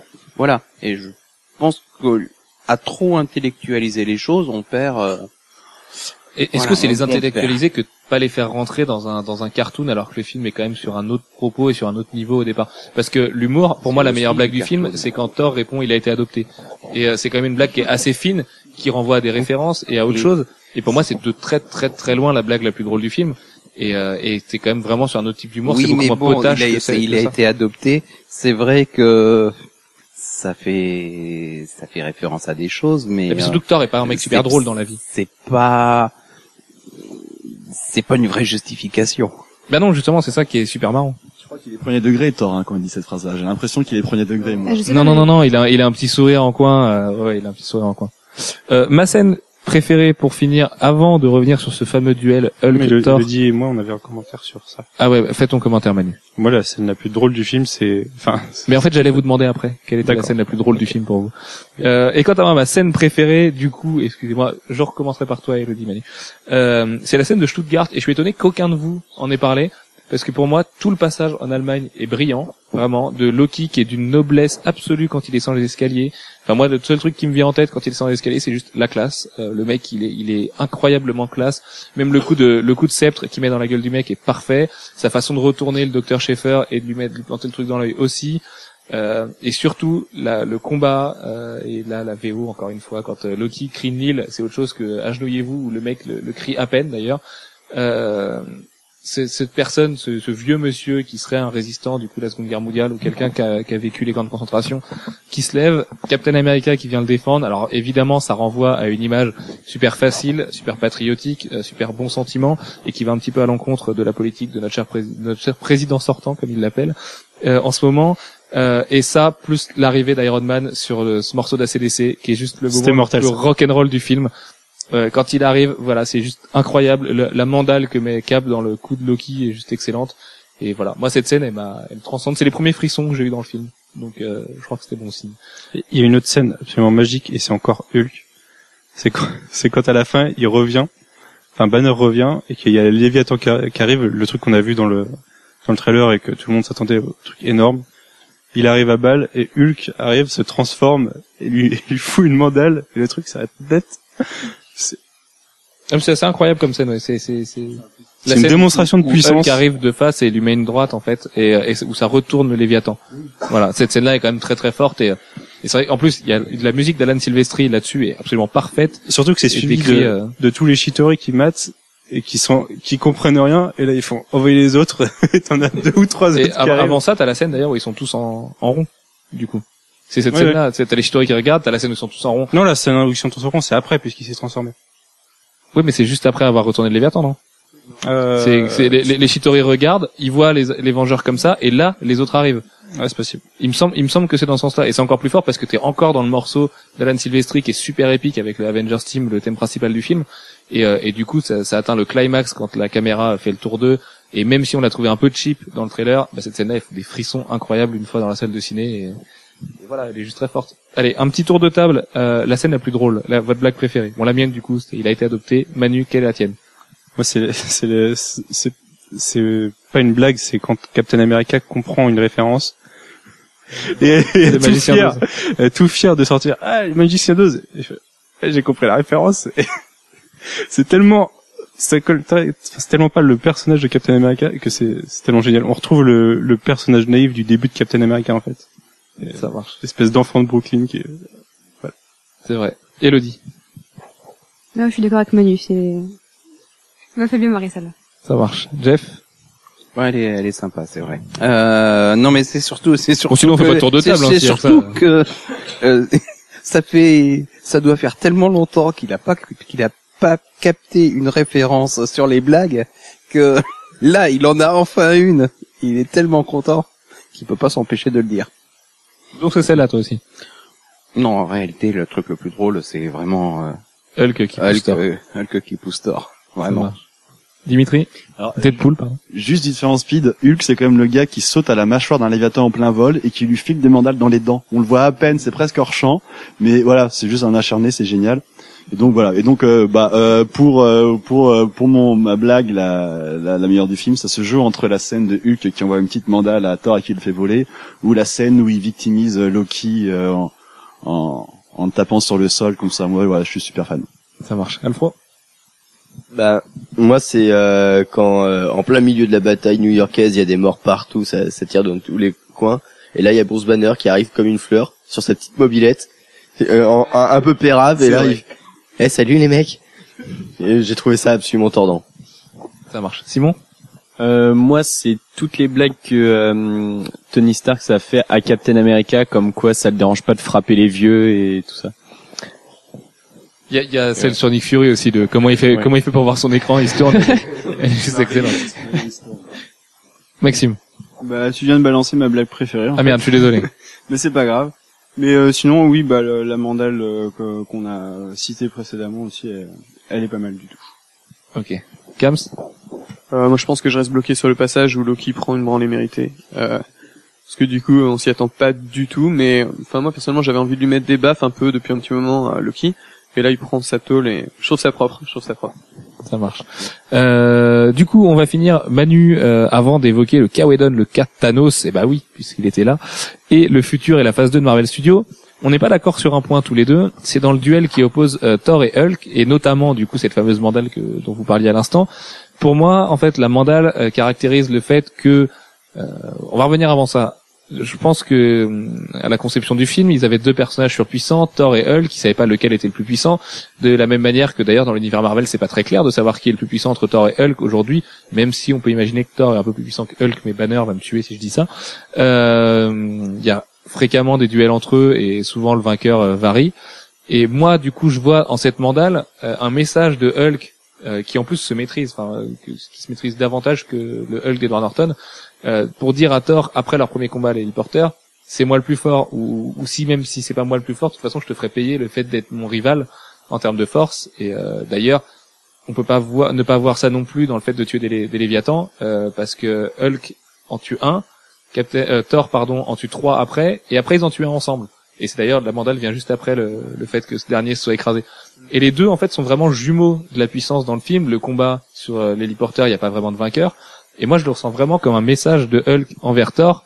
Et dire euh, d'ailleurs quand il dit puny god, enfin euh, ou dieu de piètre dieu en Piètre VF, Dieu en VF. euh, c'est- avec Loki, bah, il a peut-être la même relation avec Thor. C'est un dieu, d'accord, mais il est pas plus fort que lui. Et Moi, toi, je- tu penses l'inverse. Je suis pas d'accord du tout. Euh, pour moi, déjà, il se- en tant que Hulk, il se, il se contrôle pas totalement. On voit qu'il est hyper nerveux, il bouge dans tous les sens, il a besoin de faire sortir toute son énergie. Et justement, quand, quand Captain America lui dit euh, écrase tout, il, est hyper content. Il y va, il part dans tous les sens, il écrase vraiment tout. Et, et là, il sort d'un combat épique avec Thor. Ouais, mais non, parce Et qu'ils il ont a pas- collaboré avec Thor pour, euh, pour, euh, abattre le Léviathan. il a pas tapé euh, sur Thor euh, au moment où il combattait le Léviathan. Ils ont vraiment euh, collaboré en Oui, équipe il se, pour il se contrôle en partie, mais il a besoin de, il, il a besoin d'expulser son énergie. Et une fois, une fois qu'ils ont tout défoncé, qu'ils arrivent, que tout est, tout est à terre sauf eux, bah, il frappe Thor parce qu'il faut qu'il explose Non, tout ce bah, qu'il y a autour de lui. Il y a, y a un tout. regard avant, avant qu'il le frappe. Il y a, il y a une espèce de petit regard, euh, genre euh, vicieux. Là. Tu, tu, tu m'ennuies, euh, sale blondinet. Et là, il le dégage. D'ailleurs, je vais juste sortir du débat deux secondes. Quand tu dis euh, Hulk est super content dans le trailer, il y a un moment où Hulk sourit vraiment. Il est pas dans le film, ce passage-là. Si, si, si, si. Par Ah, contre, moi, j'ai une, Parce que parce que le sourire me paraissait plus long. Dans le film, je le vois sourire un moment, mais le sourire du trailer me paraissait beaucoup plus long que dans Non, la je scène pas finale. Par contre, moi, c'est dans le trailer la scène où où Thor rit comme un idiot, euh, qui est censée être à la blague de de Tony Stark et qui l'est pas du tout. Je l'ai pas retrouvé. Non, il- Si si, c'est euh, quand ils sont euh, dans la fameuse scène où qui est très anxiogène. À un moment, il y a, euh, en fait, il, il dit, euh, là, je sais plus, enfin, il est très, il dit euh, human pathetic ou pathetic human. Et en fait, il rigole comme ça, mais il ricane vraiment. Mais en VF, comme les rires sont réenregistrés, bah, du coup, ça n'est pas pareil. Mais euh, c'est bien dans cette scène-là, dans les porteurs, quand il y a le moment hyper anxiogène où on sait pas trop où on en est.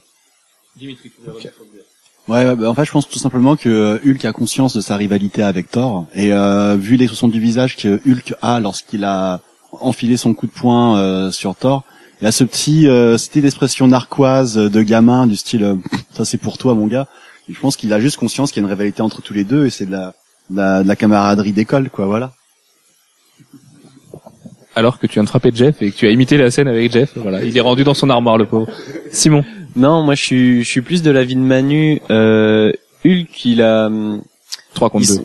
Pour moi, non mais je trouve qu'il il se contrôle pas vraiment. Quand on le voit au début, quand il se transforme contre Black Widow, euh, il essaye juste de la tuer et non l'inverse. Mais c'est le moment où on se demande s'il est pas possédé par Loki, notamment à cause du, du sceptre.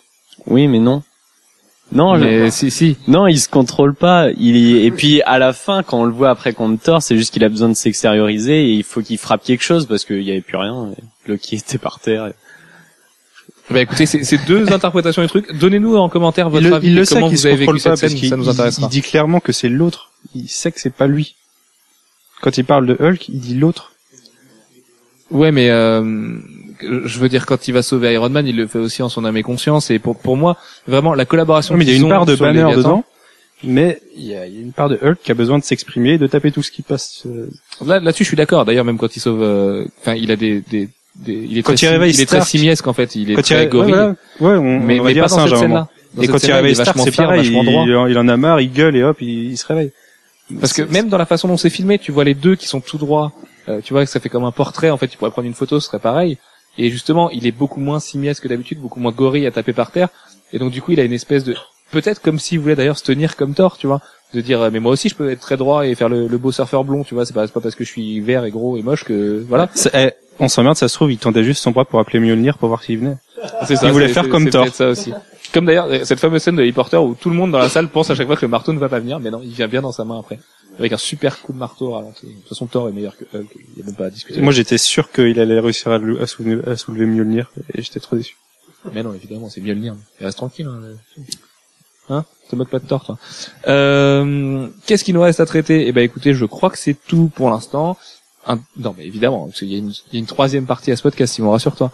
Euh, juste les notes sur 5, avant, forcément, le rituel à chaque fois. Manu, tu vas être chargé de calculer la moyenne, mais je pense qu'elle va pas être très très dure à calculer ce soir. La tienne. 5. Ok, très bien. Simon, Euh, moi, je donne- argumenter si tu veux. Euh, bah non, je crois qu'il y a rien à dire. Le film est, enfin, je lui donne 4 parce que je pense qu'ils auraient pu faire euh, un peu mieux, mais euh, mais c'est déjà pas mal ce qu'ils T'as ont le, fait. t'as le droit au 4,5, au fait. Je l'ai pas précisé. Non, non, 4. Ok, bah tu vas peut-être être le- la moins bonne note de nous tous, du coup, finalement. Ah ouais? Ouais, Max, Euh, eh bien, en considérant, euh, considérant les films Marvel, les derniers films Marvel, Marvel Studios qui sont sortis et tout ça, je pense que c'est difficile de mettre moins de 4, donc euh, je dirais 4,5. ça marche. Kams Euh, euh... Manu réfléchit à cette moyenne. Moi, je dirais, je, je dirais 4,5 parce que je vomis sur la VF. Et voilà. J'attends de voir la VO, du coup, euh, avec impatience. Bah oui, oui, mais tu, tu peux. Il y a vraiment, il y a vraiment une nette différence. Alfro. Bah quatre et demi parce que même si j'ai vraiment pas du tout aimé le début, euh, la fin est tellement épique, tellement grandiose et tellement jouissive que bah ça rattrape, ça rattrape euh, tous les mauvais côtés du début. que je pensais que toi, justement, t'adorerais le début. Comme t'aimes les trucs un peu plus posés, un peu plus réfléchis, je pensais vraiment que tu aimerais ce début, et en fait, euh, eh ben non, tu aimes peut-être Michael Bay, c'est ça que ça veut dire. Euh, Deadpool, ta note Bah, si, si j'avais pas vu Captain America avant, j'aurais mis 4. Mais en fait, du coup, par comparaison, bah, je rajoute un demi-point, donc euh, 4 et demi. Tu te souviens de la note que t'avais mis à Captain America?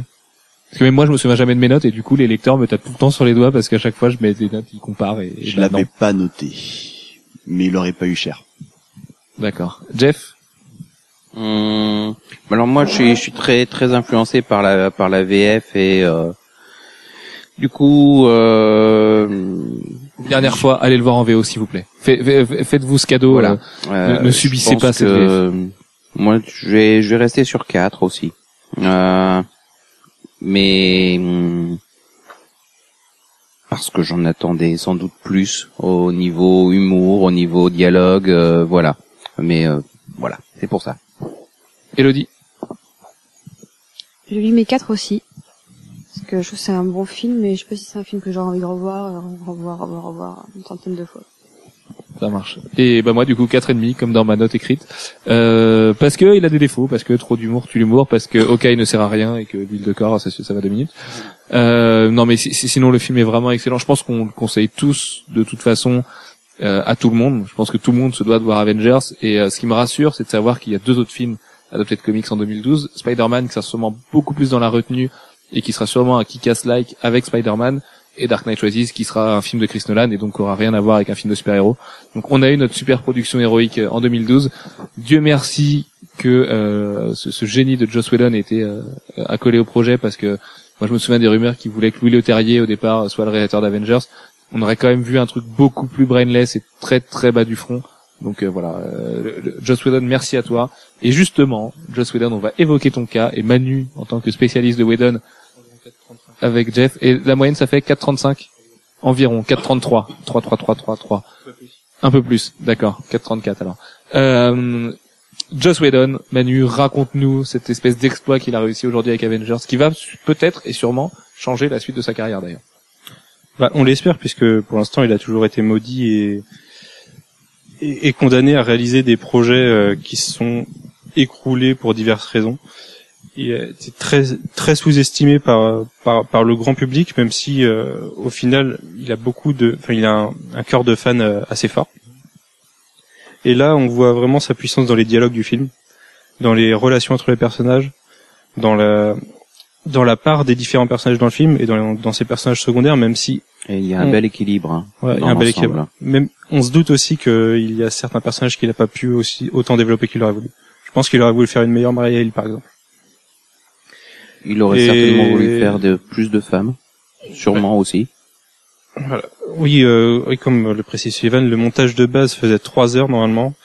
Il avait un script qui devait faire à peu près quatre heures ou quatre heures et demie. Donc, euh, même si, selon lui, la version qu'on aura en Blu-ray, ça sera, enfin, la version qu'on a au cinéma, c'est sa director's cut. Euh, on sait qu'au fond, il aurait voulu faire un film plus long, plus développé. Et voilà. Comme Après, toujours, hein. Au niveau de la réalisation, il y a, y a des belles choses. C'est pas toujours parfait, mais on sait pas réalisation montage, on sait pas où il a joué en fait. Mais de toute façon, euh, autant c'est un très bon scénariste, euh, un mec qui réfléchit bien le cinéma, c'est pas un grand réalisateur, Joss Whedon. Quand il est derrière la caméra, je veux dire, il a pas, c'est pas un virtuose de la caméra, du cadrage, du montage, de la lumière. Euh, évidemment, il est pas tout seul. Hein, il y a, faut rendre hommage à tous les chefs-op et tous les gens qui ont été sur le plateau avec lui. Mais euh, Whedon n'est pas connu pour ça. Je veux dire, c'est pas David Fincher, par exemple. Mais sur sa partie, sur les dialogues, sur les interactions entre les personnages, c'est mission ultra réussie. Enfin, moi, je les trouve parfaits, en fait, ces dialogues. En dehors de cette dernière scène où Loki demande ce verre de whisky, euh, pour moi, il y a aucun, il y a aucun raté. Jeff nous dit que lui, ça ne l'a pas choqué, cette scène-là. Moi, si, profondément, en plus. Mais, euh, voilà, de Joss Whedon, mission euh, ultra accomplie. Parfaitement. Et on, on l'espère pour Avengers 2, maintenant. Je l'espère très fort pour Avengers 2 et 3. Et enfin, lui qui et 4 et 5, et lui qui est fan de comics, qui est fan de comics Marvel et qui a lu à peu près tous les Avengers, euh, s'il est capable de rester et de nous développer de nouveaux personnages et de- d'amener des arcs, de, des, des arcs célèbres et éventuellement Civil War pour le. Bah voilà, Kevin Feige. De toute façon, Kevin Euh, Feige l'a dit clairement, Avengers 3 sera basé sur Civil War. On sait toujours pas de quoi sera fait Avengers 2. Non, il a pas dit clairement. Il a dit que Avengers Avengers 3 pourrait être un bon film. Ouais, pour- mais il l'a dit quatre fois, donc au bout d'un moment, on s'ima- imagine que dans ses papiers, dans les bureaux de Marvel Studios, euh, c'est que c'est peut-être une idée qui germe. Donc, euh, ouais, non, c'est- c'est c'est quand même très très imaginable. Bah, de toute façon, ils savent qu'il fera il fera un carton avec. Oui, non. euh, moi, je sais que perso, voir voir Civil War au ciné, ça me gênerait en fait. Euh, comme comme, T'as comme- pas envie de voir les tes héros ouais, je, je préférés veux pas les voir se taper dessus. Je veux pas voir Cap mourir. Je veux pas voir. euh, je, je, je veux pas voir Tony Stark foutre une branlée à Cap. En plus, je trouvais ça hyper euh, énervant. Et euh, ah ouais, non, je, je sais qu'au cinéma, je le vivrais pas du tout comme en comics parce qu'en comics, et je puis c'est ouais, le- c'est hyper compliqué à adapter sans un certain nombre de personnages. et puis, puis et puis politiquement, euh, je veux dire, c'est quand même très engagé Civil War. Je veux dire, Pour On moi, l'un quand même dans deux camps qui ont des idéologies complètement à l'opposé. pour moi, de, deux des passages euh, symboliques de Civil War, c'est c'est le clone de Thor et la mort de Goliath et le le démasquage de de Spider-Man. Et ça, sans les personnages actuels, c'est C'est ça, il manquerait un paquet de personnages. Et puis bon, pour ce qui est du côté un petit peu trop, euh, euh, comment dire, révolté, anti-politique, etc. pour pour une franchise Vengeur au cinéma. Après, Hollywood a ce don pour aseptiser un tout petit peu quand il faut, et euh, ils sauront sûrement euh, gérer ça euh, nickel en en sauvant euh, en sauvant l'honneur à la fin du film, quoi. Ce serait pas un problème, je pense.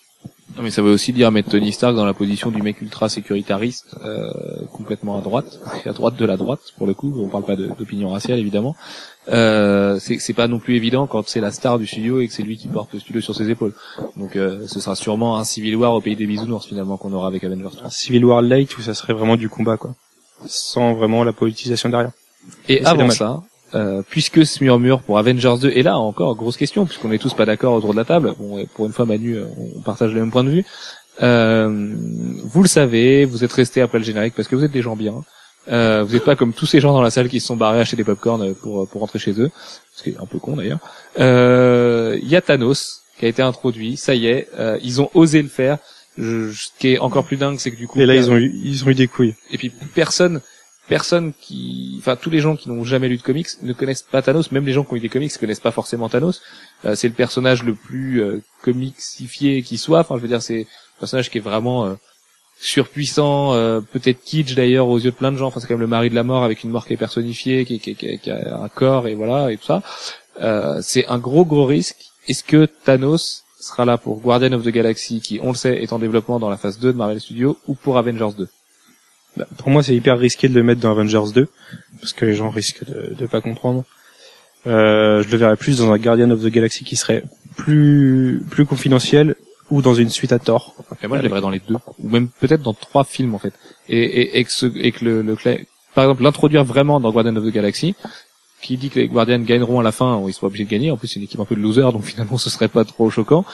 Euh, en avoir un bout dans Thor 2, notamment par rapport au gant de l'infini, c'est quand même pas impossible, puisque euh, vu Thor 1, il- c'est que le gant est quand même à Asgard dans la salle des trophées d'Odin. Et avoir après le climax dans Avengers 2, où là, vraiment, euh, Thanos descend sur Terre, et Thanos qui descend sur Terre, ça peut faire très très très mal.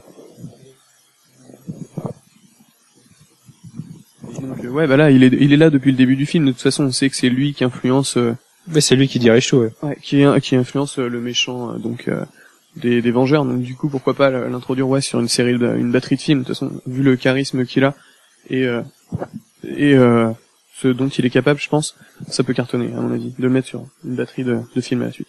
Moi, ce que j'ai ce que j'ai peur, c'est la réaction du public ré- réellement. Euh, je me souviens qu'à la, scène post-générique de Thor, les gens ont rien capté parce que c'était un Nick Fury qui introduisait un cube cosmique euh, à Eric Selvig, un cube cosmique qu'on n'avait pas encore vu puisque Captain America sortait six mois après, et qui là est parfaitement utilisé puisqu'on on retrouve Selvig et le cube qui travaille sur le cube cosmique. Mais les gens, les gens n'avaient pas compris. Et c'est, je parle des gens qui étaient restés. Donc les gens qui savaient déjà qu'il fallait rester, qui, qui maîtrisaient un peu. Et là, j'ai j'ai pas mal de potes qui étaient là, qui maîtrisent assez, il y en a eu pour certains, et qui, qui savaient absolument pas qui était Thanos. Et à mon avis, euh, le, le cœur de gens qui connaîtra Thanos est très faible. Bah, en même temps, comment dire, euh, introduire un personnage comme Thanos, euh, il sera jamais comme dans les comics. C'est impossible parce que déjà dans les comics, il brasse. Ouais, alors déjà il est moche, mais il brasse trop de notions abstraites pour un film euh, d'entertainment. C'est absolument pas possible. Euh, les, les runs de Starling seront ja- jamais repris au, au cinéma, c'est absolument improbable. Et euh, après, euh, il y, a, il y a aussi un truc, c'est que je, je le vois mal euh, passer euh, son temps euh, sur son trône au, au milieu de l'espace en train de d'éteindre les, les étoiles les unes après les autres. Au cinéma, ça, ça, ça risque de paraître un peu longuet. Et qui a amené Thanos dans le film? Est-ce que c'est Whedon ou est-ce que c'est Fidge? Parce que moi, je vois bien dire euh, Fidge. Je pense que c'est le Joker Sada. Ouais. Ouais, non. C'est, je pense que c'est le Joker Sada et Bendis. En fait, toute la batterie de scénaristes Marvel qui ont été impliqués, quand on parlait avec Whedon, je pense que ça a été un choix très compliqué à faire pour eux, de se dire, est-ce qu'on le fait? Est-ce qu'on met Thanos, qui est même pour les comics un personnage euh, compliqué à, à, à aborder euh, Ouais, je pense que c'est un choix qui a été fait par tout le monde, et euh, si une seule personne le désavouait, il l'aurait pas fait. Parce que, mais parce que moi j'ai peur en fait de ce qui va se passer. Je me dis mais les mecs ils sont ils marchent ils marchent sur des œufs avec Thanos en fait parce que ça veut dire introduire un personnage à la toute puissance, si est que ce soit à peu près le même Thanos que dans les comics, au moins dans sa notion de puissance. Euh, c'est hyper hyper risqué. Même tu peux mettre 40 Vengeurs, je veux dire Thanos, il en fait un peu de la bouillie finalement. Donc euh, quoi que non, dans le temps d'infini. Et en parallèle, on part Thor, voilà. imagine, imagine c'est Thor qui casse la gueule à Thanos. Ce serait le meilleur film du monde. En parallèle, on, on euh, on tease à mort la phase 2, euh, qui est appelée officiellement la phase 2 chez Marvel euh, Studios, Et ils en parlent plusieurs fois dans le film. et qui là est mentionné en tant que phase 2 pour le Shield, qui est de créer un super armement pour les pour les menaces extrêmes euh, venues de, de la galaxie. Puis l'idée qui est mortelle, qui est développée, c'est qu'en fait les Vengeurs, c'est un signe de guerre supérieure, comme les appelle Thor, pour les mondes qui vont se dire maintenant en fait la, la, la Terre va pouvoir rentrer dans notre petit jeu et on va pouvoir se taper c'est pas exactement ça. Ce qu'il dit, c'est que aller manipuler le cube cosmique pour essayer d'en créer des armes, c'est ça qui, euh, qui qui met la puce à l'oreille, comme quoi ils, ils ont le niveau pour aller se battre. C'est- la course à la- à l'armement nucléaire, quoi. C'est une guerre froide déclarée à- à- au reste de l'univers. Donc ça, ça, Thanos tout à fait envisageable, euh, même sans- dans les Vengeurs, etc. Ça serait euh, la conséquence directe euh, de cette euh, de, de cette euh, surarmement euh, de la Terre. quoi. Thanos c'est un peu Cuba en fait. C'est un- peu le troisième larron. ouais. Mais non, en plus, Thanos, il convoite le cube dans le film, et je suppose qu'il convoite aussi un peu son petit gant de l'infini qu'il a créé. Et les deux sont sur Asgard. Donc, euh, ce serait pas déconnant qu'on ait... C'est c'est vrai que pour Thor trois 2, ça, ça paraît assez euh, assez logique. Puis Guardian of the Galaxy pourrait fonctionner a priori qu'avec Thanos, puisque ça se passera que dans l'espace. Euh, ça va être compliqué d'introduire. euh, Enfin voilà, il y a, y a plein, il y a trop de, il y aurait trop de races à introduire et trop de choses. Euh, genre, L'univers cosmique de Marvel est absolument gigantesque. En plus, ils ont perdu les Silver Surfer, le, le Silver Surfer, les Skrulls, les Galactus. Donc euh, voilà, il va falloir euh, capitaliser sur Thanos à mon avis et des races extraterrestres. mais, mais. Fidge a, a clairement dit qu'ils avaient un catalogue de centaines de personnages et que s'ils allaient absolument pas tous les adapter, ils comptaient bien en adapter une bonne partie. Est-ce que c'est intelligent? Pour moi, c'est impossible à faire. Mais bon, et, Oui, mais est-ce que c'est intelligent? Pas Bah, possible. ils en parce ont que pour- possible, ça l'est. je mais- pense qu'ils en ont jusqu'à 2047 s'ils veulent faire ça bien. que du coup, Iron Man sera mort. Oui, Tony Stark sera mort, c'est sûr. Mais Enfin, Ro- Robert, Robert Downey Jr. sera mort. oui. À cette époque-là, il y aura plus que des acteurs en CGI comme pour euh, comme pour Avatar. Il y aura plus de problème de vieillesse euh, des C'est acteurs. hein. Et tu crois, feront un Robert Downey Jr. en CGI et tout. Il aura pas assez super mimiques. Mais euh, parce que parce que c'est un problème qui se pose. On évoquait la phase de tout à l'heure. Mais si on part sur Luke Cage, si on part sur Doctor Strange, si on part sur Guardian of the Galaxy, qui est une équipe en Iron plus, Fist, euh, Ir- Iron Fist, Ant-Man, qui est peut-être le plus proche à arriver aujourd'hui avec les Guardians, euh, que tu Black Panther, que tu rajoutes à ça en plus le fait que Mark Ruffalo veut son film Hulk, qu'il va y avoir Captain America 2, euh, Thor 2 et Iron Man 3, tout ça avant la phase 3, du coup qui est appelé à commencer en 2000 entre 2015 et 2016, ça fait qu'on va quand vers même 2018, moi, la phase 3. mais- on, on- on va ouais mais on va bouffer cinq films par an et c'est pas viable sachant que t'as la Fox et Warner qui jouent sur le même terrain euh, Bah, et qui sont décidés à rester sur deux films, éventuellement trois pour l'instant, par an. mais est-ce que est-ce que même nous on, on sera prêt à enquiller autant de films de comics. Oui, nous, Enfin, oui. Nous, oui, oui. forcément. Forcément en tant que fan. Mais euh, le, oui. euh, Elodie, non, parce que cinq podcasts par an euh, à 2 heures du matin, je pense que mais ça le, côté euh, ouais à 2h47 là. Euh, le côté exceptionnel d'un film c'est ça aussi qui en fait quelque chose. Avengers on l'a attendu depuis 2007 donc c'est ça qui fait qu'aujourd'hui on était tous dingues d'aller le voir. Mais si t'as des petits bouts partout tout le temps ça marche moins bien. Déjà l'année prochaine il y a Iron Man et Thor qui reviennent. Dès l'année prochaine on va avoir un break de moins d'un an Ah, en attendant, du coup, t'as Warner et puis Columbia qui font leur copote. Euh, oui, en plus, il y a Columbia en plus de la Fox et Warner. Voilà, moi ça, moi, ça me paraît vraiment casse-gueule, cette phase 2. J'ai peur de ce qui va se passer. Maintenant, ils ont tellement bien géré la phase 1 que j'ai confiance et que j'imagine qu'ils vont bien faire les choses dans la phase 2. D'autant plus, d'ailleurs, si Kevin Feige euh, prend la tête de Disney comme ce qui est murmuré ces temps-ci et que Jeff Loeb prend la tête de Marvel Studios, avoir un vrai scénariste à la tête de Marvel Studios, ça pourrait pas être une mauvaise idée. Et euh, Jeff Loeb est un vrai scénariste, messieurs. Rappelez-vous Hush et Long Halloween. Euh, voilà, la, la phase 2 me paraît casse-gueule en fait. Enfin, j'ai peur de ce qui va se passer, mais bon, je leur fais confiance. Non, mais on, on peut se rassurer. Je veux dire, d'ici là, pendant que Marvel sortira tous ses films, il y aura la Warner qui commencera à réfléchir à la JLA, donc on sera pas du tout, du tout, du tout enseveli sur les adaptations à gogo. Pas y croire une seconde, on n'aura que ça. Je rigole, on n'aura que ça, ce sera super chiant. Manu. Moi, j'aurais tendance à dire que pendant ce temps-là, la Warner va se casser les dents sur les personnages d'ici et qu'on voudra du Marvel pour avoir de la qualité. C'est possible aussi. Puis si Marvel arrive à bien connecter ses films, ça va être mortel. Enfin, et prendre le risque en même temps d'adapter les Guardians of the Galaxy à Iron Fist, c'est peut-être la meilleure idée qui soit, parce que c'est un rêve de gosse pour nous de voir euh, ces personnages, euh, de ces second couteaux arriver euh, au cinéma. Mais euh, j'ai j'ai un petit peu peur. Alfred, qu'est-ce que t'en penses? Bah, c'est surtout que ça, ça brasse tellement d'univers différents, tellement de personnages aux antipodes les uns des autres, qu'au bout d'un moment, euh, ça va, ça va, ça va gonfler le truc inutilement, et euh, peut-être que, peut-être que les gens auront envie de voir d'autres choses. Je sais pas, euh, genre Prometheus. Les gens ont forcément envie d'en Prometheus, Alex. Ça va être le meilleur film de cette année. Euh, par exemple, tout à l'heure, on en parlait. Le fait que Marvel Studios pourrait un jour être en position de racheter les X-Men et Spider-Man, ce serait peut-être pas une bonne idée non plus. Dans un univers où il y a Thanos, euh, moi j'imagine pas des Vengeurs avec Spider-Man et les X-Men aller se la gueule avec lui. Ce serait juste impossible à gérer. Je veux dire, c'est c'est ce serait 40 personnages à gérer dans un film. Euh, ça deviendrait une maxi série en 12. Enfin voilà, il faudrait le faire, il faudrait faire le film en trois parties comme Twilight et ce serait, ce serait juste impossible. Donc euh, ouais, belle référence. Ouais. Euh, voilà, un, un AVX-like avec plein de personnages dans tous les sens et dans tous les côtés, avec un peu de cosmique d'un côté, avec euh, des héros Black Panther qui sont comme Black Panther et Iron Fist qui sont très street, qui sont très euh, proches de, du, du, du réel. Enfin, ça paraîtrait euh, complètement déconnant et rien que sans les X-Men et Spider-Man, ça peut paraître comme ça. Donc euh, Moi, je vois bien, je vois bien Miss Marvel et Ant-Man arriver bientôt.